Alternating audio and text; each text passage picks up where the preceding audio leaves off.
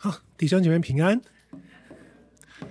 我们所熟知的耶利米书的信息，就是审判跟回归，就如同我们今天所读的信息经文的前半段二三到二十七节，讲的就是经历审判之后，很多人的回归。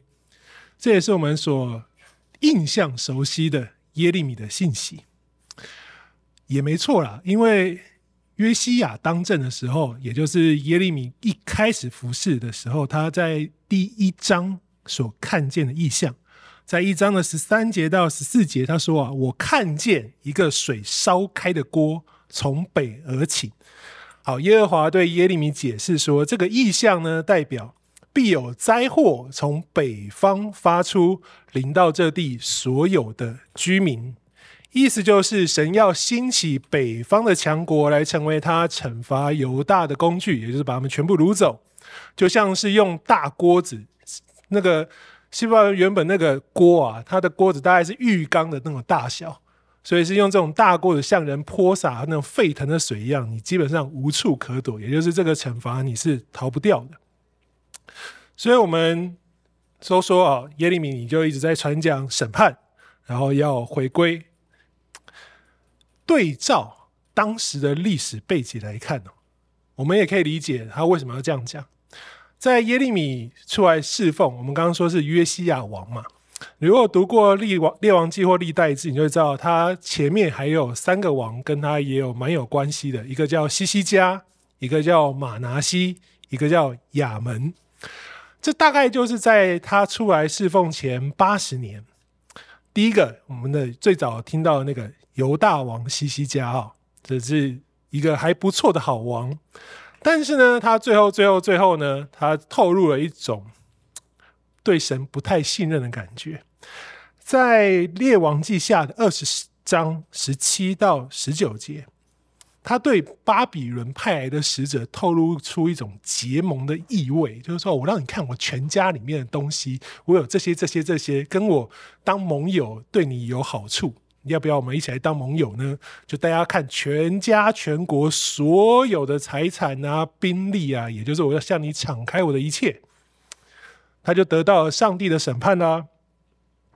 二十章十七到十九节说，上帝对他说：“看呐，日子将到，凡你家里所有的，并你祖先积蓄到如今的一切，都要被掳到巴比伦去，不留下一样。”从你本身所生的孩子，其中必有被掳到巴比伦王宫当太监的。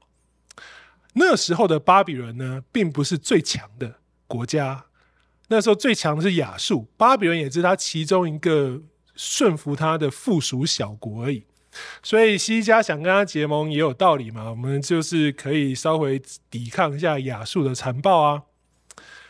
所以。神对西西家这样审判，他其实哦，他觉得还不错啦，反正是巴比伦嘛，不是我们现在这个亚述。然后神又说不会发生在我这个时候，那无所谓啦，他就觉得很开心，平平安安的去了。对这审判，他并没有很在意。但他儿子马拿西就不是这样哦，接任他父亲西西家做王的马拿西，这个犹太王啊，他在这个预言底下，他觉得糟糕了。你这个上帝对我爸说，我们必然被掳。我就不要啊，是被巴比伦掳走是不是？好，那我现在就去投靠巴比伦的老板亚述。所以呢，他就直接向亚述投诚了。马拿西他就每年向亚述缴纳巨额的现金，就是贡品那种臣服的现金哦。然后他就在耶路撒冷呢设立了许多亚述的神坛。推行各样的异教学说，比如说亚述的星象学、亚述的占卜学。简单来说呢，就是他决定把耶路撒冷亚述化，以得到存活的保证。为什么？你说我要被巴比伦掳走，那我把我自己变成亚述的忠实仆人。他现在是巴比伦的老板，你这个仆人怎么掳走老板最忠实的小弟呢？不可能。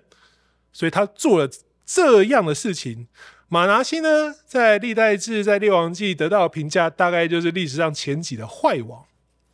所以在列王记下二十一章十到十五节，耶和华借他仆人众先知说：因犹大王马拿西行这些可憎的恶事，比先前亚摩利人所行的一切更坏，使犹大人拜偶像，陷入罪里。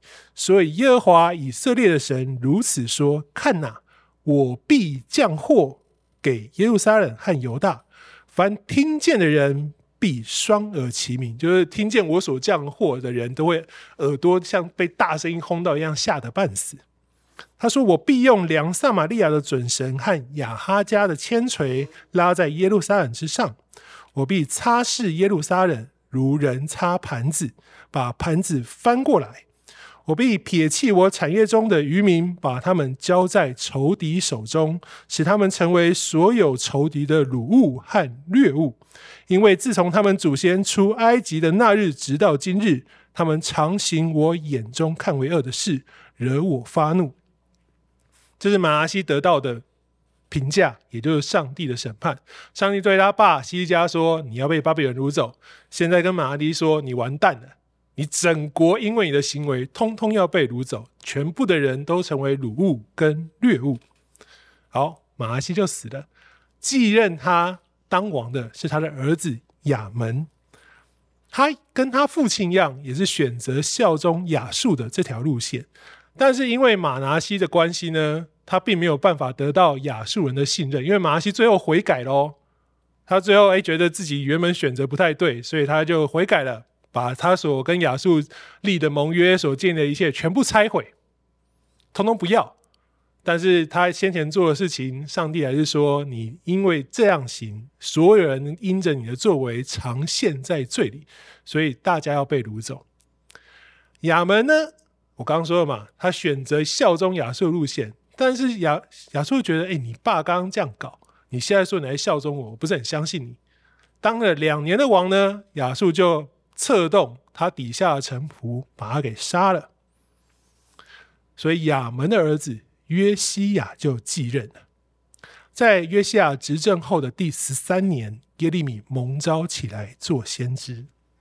好，刚刚这段简短的以色列史。从约西亚前三任的王的作为来看，似乎我们也会觉得哦，你耶利米传讲审判的信息、回归的被掳的信息，理所当然嘛。以色列人，你看从西西家、马拿西亚们，你都是这样如此的悖逆上帝哦，完全毁弃、舍弃了西奈山上的摩西之约。所以你们自然会得到《生命记》四章二十六到二十九节摩西所说的背约结果啊。耶和华必将你们分散在万民中，耶和华会领你们到列国中，你们剩下的人丁稀少。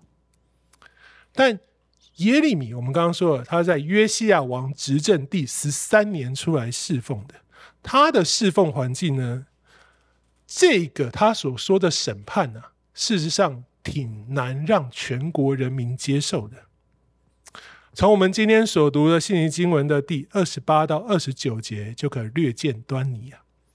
二十九节是一句当时的以色列俗语，他说：“父亲吃了酸葡萄，儿子牙齿就酸倒。”你能想象什么画面吗？父亲吃了酸葡萄，儿子的牙齿就酸倒。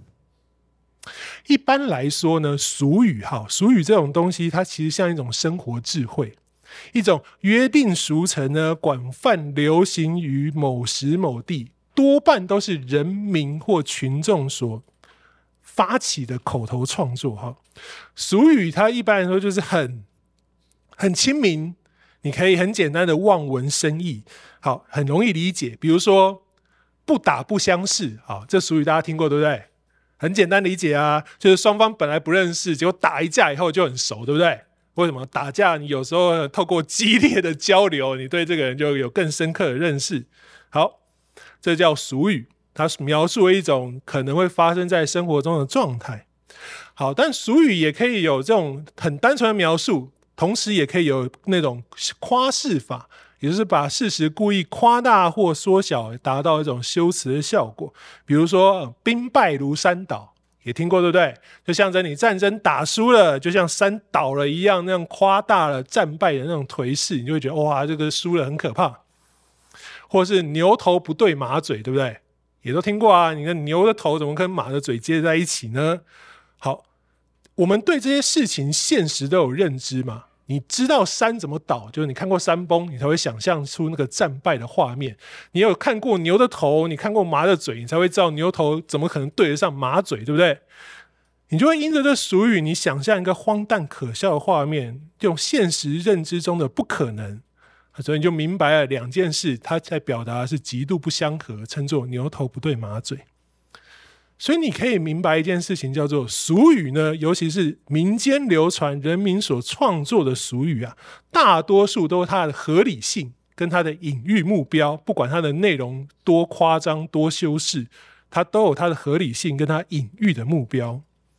我们刚刚所读的这句以色列俗语啊，父亲吃了酸葡萄，儿子牙齿就酸倒，也不例外哦。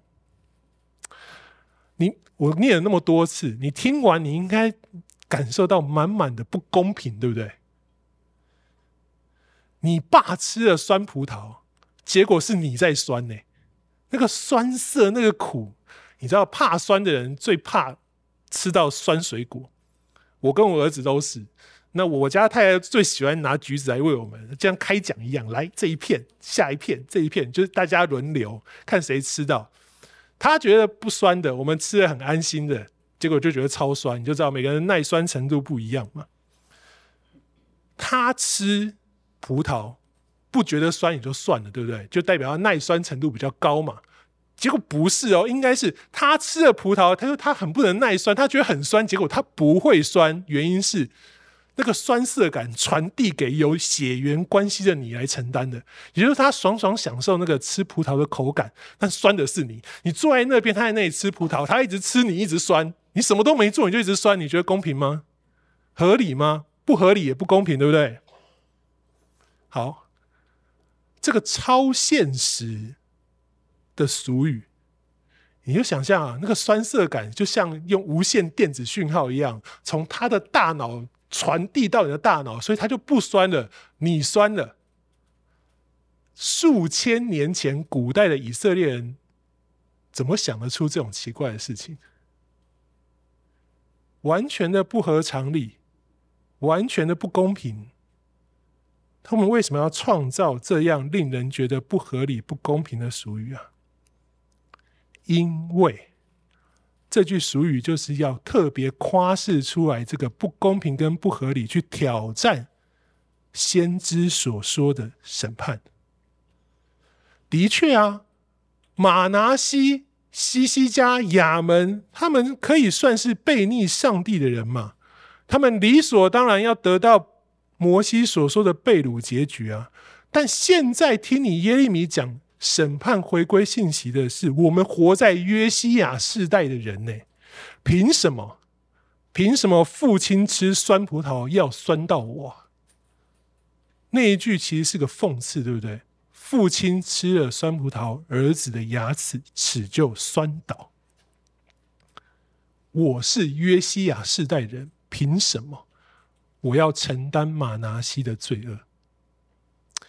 约西亚世代人或许真的有一点资格能够这样说哦。在约西亚王的时代呢，刚刚所说的那个强敌亚述，他一直都是采用高压残暴的政策来控管他的大帝国。那在约西亚的时代，在那个时候就遭遇了大反扑，各地战乱跟暴动四起，所以亚述的国力大为衰落。原本呢是亚述从属国，我们刚刚所提的那个巴比伦呢，他就在这时候独立了，成为成立了新巴比伦王朝，逐渐展露新一代霸主的样式。好，我刚刚讲了嘛，亚述下面很多小弟，巴比伦是一个，犹大也是一个，他没空管巴比伦，巴比伦独立了，他也同样没空管犹大了。约西亚同样利用了亚述这个管辖稍微松懈的时刻，他发动了人类不对，基督教历史上第一次的宗教改革。他将国内亚述的神坛和偶像除灭，然后去整修圣殿哦。甚至约西亚在整修圣殿的时候，他发现其中藏有摩西的律法书。哇，你就知道这看起来很近前，对不对？一个要改革、要回归。耶和华的王，他回去整修圣殿的时候，突然发现失传已久的律法书，你有没有觉得好像上帝在支持他、帮助他？他找到了上帝给他的应许跟凭证一样。哇！所有人聚集到圣殿来听他念律法书啊，然后全国因此守了一次留名史册的逾越节。历代志下三十五章十八节是这样描述的哦：自从撒母耳先知的日子以来。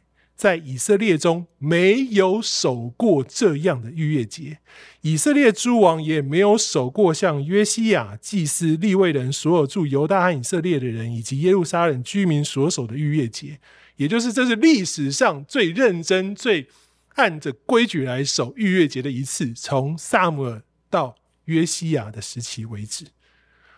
这逾越节是约西亚做王十八年的时候守的。我们刚刚一开始有说，耶利米出来侍奉是约西亚执政十三年，这逾越节是第十八年守的，意思是耶利米传讲审判的信息已经五年了。如果是我们在这个时刻听见审判的信息，难道我们不会认为是啦？你说的没错啦，是过去啊，都是那些人嘛。马拿西亚、亚门跟他下面那群人惹动耶和华的怒气啊！但我们还是以赛亚口中那大卫的后裔啊！而且我们现在可是守了历史上最棒的一次逾越节。我们在约西亚时期可是回转归向神啊！现在信仰还蛮不错、蛮虔诚的，我们还要被掳。如果不是被迫承担祖先的罪，那还有什么可能呢？耶利米，你一直跟我们说，神要审判，神要惩罚，神要掳走，根本就是父亲吃了酸葡萄，儿子的牙齿就被酸倒嘛。这句话就是被发明出来回应先知的审判的，不只是民众如此想哦。在历代志下三十四章十九到二十一节，主导改革、施行改革的约西亚王，他听见律法就撕裂衣服，并且要他的臣仆以所发现这书上的话去求问耶和华。问的内容是：是不是因为我们的祖先没有遵守耶和华的话，没有照这书上所记的一切去做，耶和华的烈怒就倒在我们身上，他也是这样觉得啊。哎，我还不错吧？我主导宗教改革，哎，我让所有人回转归向神，结果我们还要被掳。那那个律法书上这样写，你们去帮我问问，问那些所有明白耶和华上帝话语的人，是不是因为我们祖先所做的事情，所以我们被迫承担这个烈怒啊？所有人就去问问问问问。有一个女先知叫户勒大，给她的答案是：看哪，我必照着在犹大王面前所读那书上记载的一切诅咒，降祸于这地方和其上的居民，因为他们离弃我，向别神烧香，用他们手所做的一切惹我发怒，所以我的愤怒必倒在这地方，总不止息。先知回应他的是：没有这回事，是因为你们全地。都惹我发怒，所以我的愤怒必倒在这地方，总不止息。亲爱的弟兄姐妹，今天的题目有问号，意思就是从来都没有父罪子偿这件事情。与耶利米有重叠一段时间的以西结，在以西结书的十八章，他明明白白的针对这个俗语。有个回应，他说：“你们在以色列地何以有这俗语？父亲吃了酸葡萄，儿子牙齿就酸倒呢？”主耶和华说：“我指着我的永生起誓，你们在以色列必不再引用这俗语。看哪，所有的生命都是属我的，父亲的生命怎样属我，儿子的生命也照样属我。然而犯罪的，他必定死。”唯有犯罪的，却必死亡。儿子不担当父亲的罪孽，父亲也不担当儿子的罪孽。一人的善果要归自己，二人的恶报也要归自己。这就是今天的第信息经文的第三十节。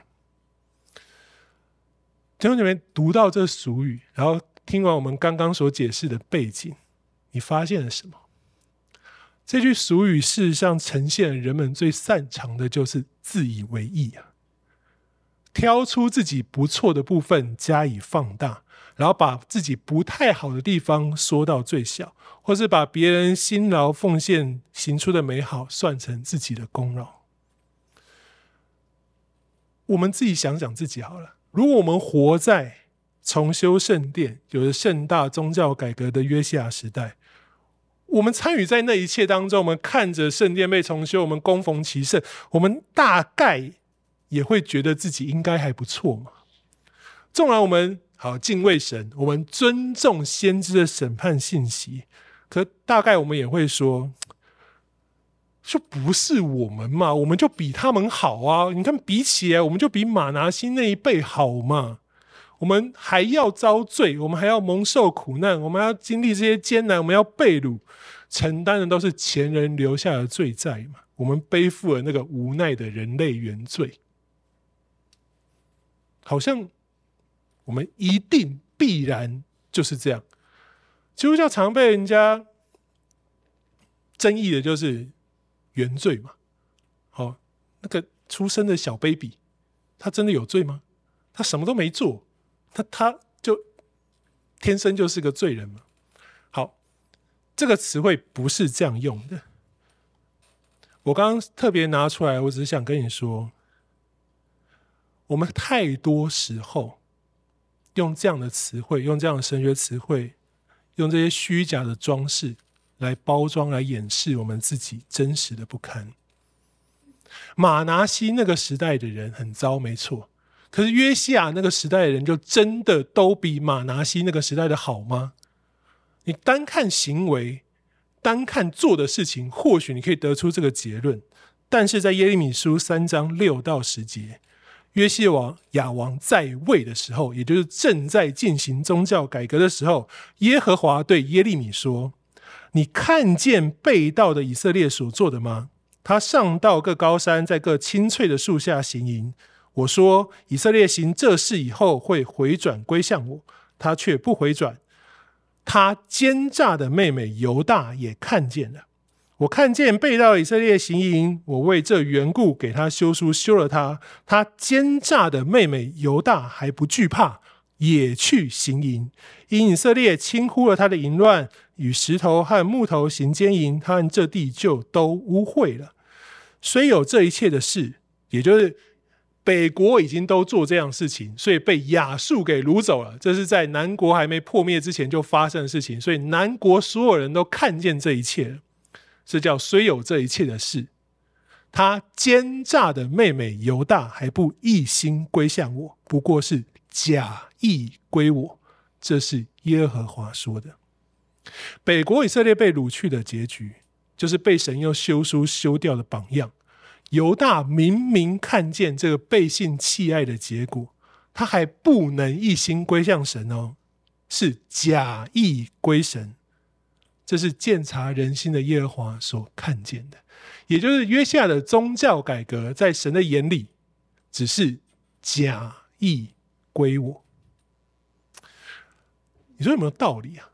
其实我们仔细想一想啊，约西亚的宗教改革虽然是有皇室的领导，有着那遍及全国的势头，但其实难以深入跟彻底啊。耶利米是生活在民间的先知，他知道，他看见这改革对大部分老百姓来说，就像一种政策口号啊。上面的人这样喊的哦，我们要宗教改革，我们要回转归向上帝，跟今天政治家喊的有什么差不多啊？超英赶美、抗中保台，也都是口号啊，大家也都可以喊嘛，也可以很热衷的去跟随这些口号啊。它也可以像是一种形式运动嘛，比如说最近有 Me Too，曾经啊，曾经有 Me Too，对不对？现在好像已经退了热潮嘛。然后还有比如说，呃，我们政政治正确啊，俗称政治正确那种电影选角都要选那种特别不一样的。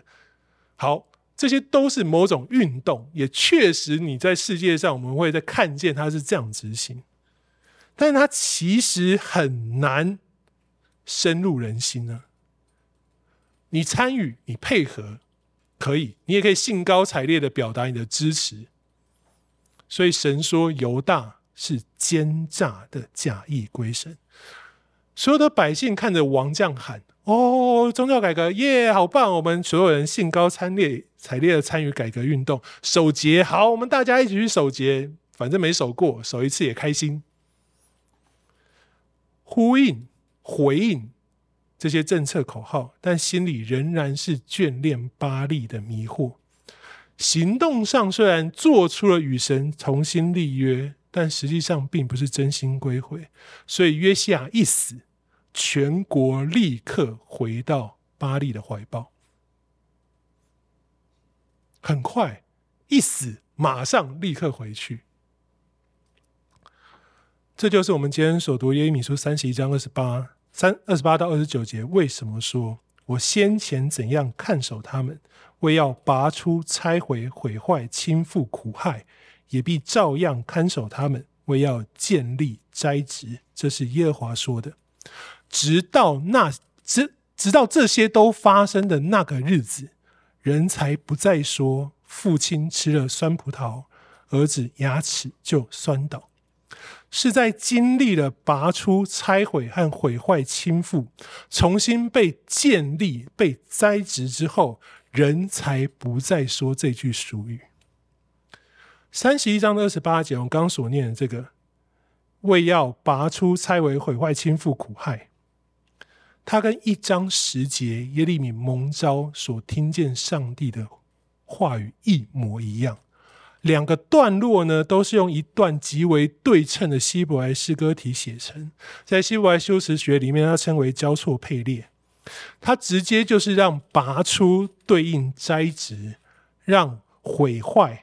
对应建立，也就是说，耶利米的信息，神让他成为先知所说的一切话语，所传递的一切审判，所做的一切事情，他一切的侍奉，自始至终，真正他所要表达的就一个：耶和华是为了栽种而拔出，为了建立才拆毁。他让以色列人必定被掳，是要为让人可以真正归回，真正的归回，也就是不是像约西王这样子，不是只能流于表面，不是只能流于形式，是一个真正从心里面的归回。所以，为了拆毁，让人建造起来。真正的意思是为了建造，才把它拆毁你；为了栽植你，让你长正，他才拔出你。真正的归回为什么要这么的艰辛呢？主耶稣在马太福音二十二章三十七到四十节，给出我们一个真正归回必定要的条件，也就是两个所谓的天国大诫命：你要能尽心、尽性、尽意爱主我们的神，以及能够爱人如己。这样的人简称完全人。为什么完全人必须先被拔出、拆毁呢？亲爱的弟兄姐妹啊，基督教信仰不能只是一套道德律法，也就是你所谓看见那些可以做的行为条款。因为法律呢，只能说是非对错。你不可以去亚述的祭坛，你不可以有亚述的偶像，你不可以去丘坛，你不可以做这做那做这些。法律只谈是非对错，只谈什么是被容许，什么是被禁止。真正一个法律就是创造一个好的社会嘛。约西亚要创造一个看起来像是上帝的民族，所以他进行了宗教改革，重新定了所有的律法，叫大家遵守，创造一个稳定社会的客观共识。所以，大家你应该都听过嘛，“法律是道德的最低标准”这句话，对不对？因为法律必须争取认同啊，你得说服别人支持这条规则，在今天它才有可能被立为法嘛。约西亚王的宗教改革就像这个例子啊，你用正确，你用政权，或者是你用主流的思潮，你用各种政治口号或政策手段，你也只是用世世俗社会能够认同的方式去迎合、去迁就世界，这无法填补那个被掏空的信仰内涵跟特质。被禁止的不做，要求的一定要做。那没有非做不可的呢？啊，就随便你啦。代表你只要不做这些我说不行的事情，你就是一个好人哦。你多做了一点，哇，你就是个善人。弟兄姐妹，活在这样的标准当中，能让人发现真实的自己吗？不会啊，你只会觉得哦，按照这些标准，我应该是个好人嘛。但上帝不是这样看人的，对不对？所以。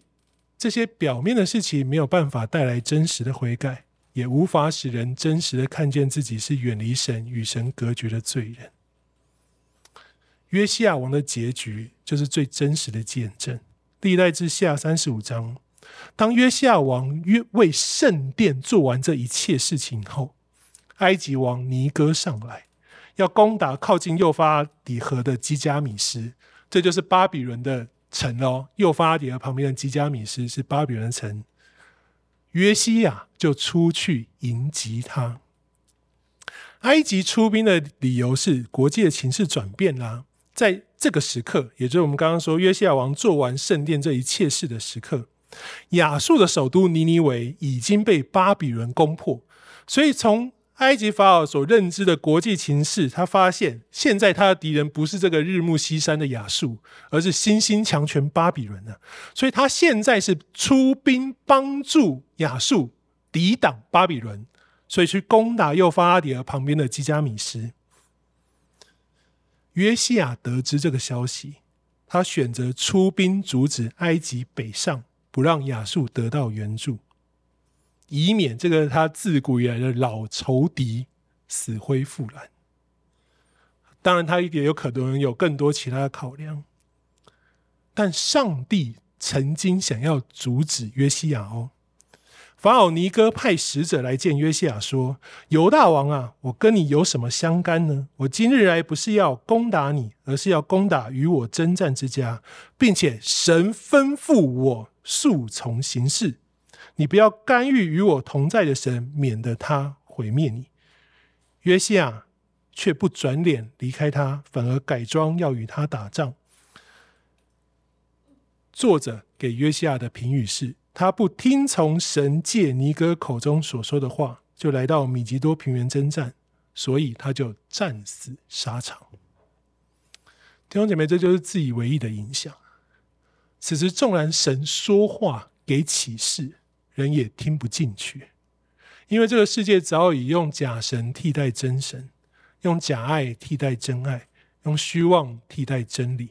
在这个环境，在这些误会中成长的我们，爱上帝这件事情，其实每个人都是心有余而力不足啊，想做都做不到的。许多时候，人只有在自身的苦难、苦痛、艰难中，才能与神同样感受到。罪恶所带来的剥夺跟无能，在自己经历所有的苦楚后，才能明白神怀着什么样的情感，把他的独生爱子，那个没有犯罪的耶稣基督，投入与我们相同的痛苦中。然后答案只有一个，是为了承担我们的过犯罪恶。只有我们经历过那样的苦楚，我们才明白这是多么大的爱。我们熟悉的约翰一书四章九到十节是这样说的。神差他独一的儿子到世上来，使我们借着他得生命。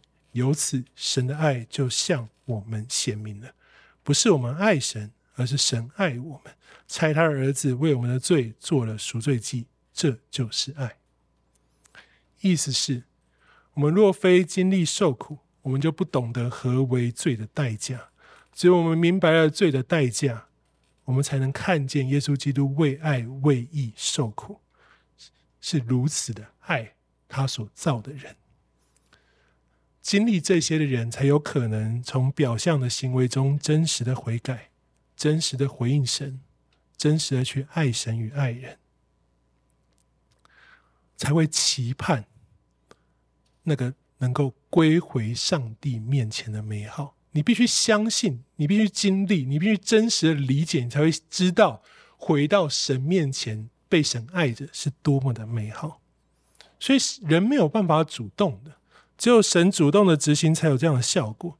所以，我们今天所读的信经文耶利米书三十一章三十五到三十六节，他是如此描述神拯救的决心呢、他说：“耶和华使太阳白昼发光，按定力使月亮和星辰照样黑夜，又搅动大海，使海中波浪澎湃。万军之耶和华是他的名。他如此说：这一些自然的运作定律，若能在我面前废掉，以色列的后裔才会在我面前断绝，永远不再成国。这是耶和华说的。”这是神拯救的决心。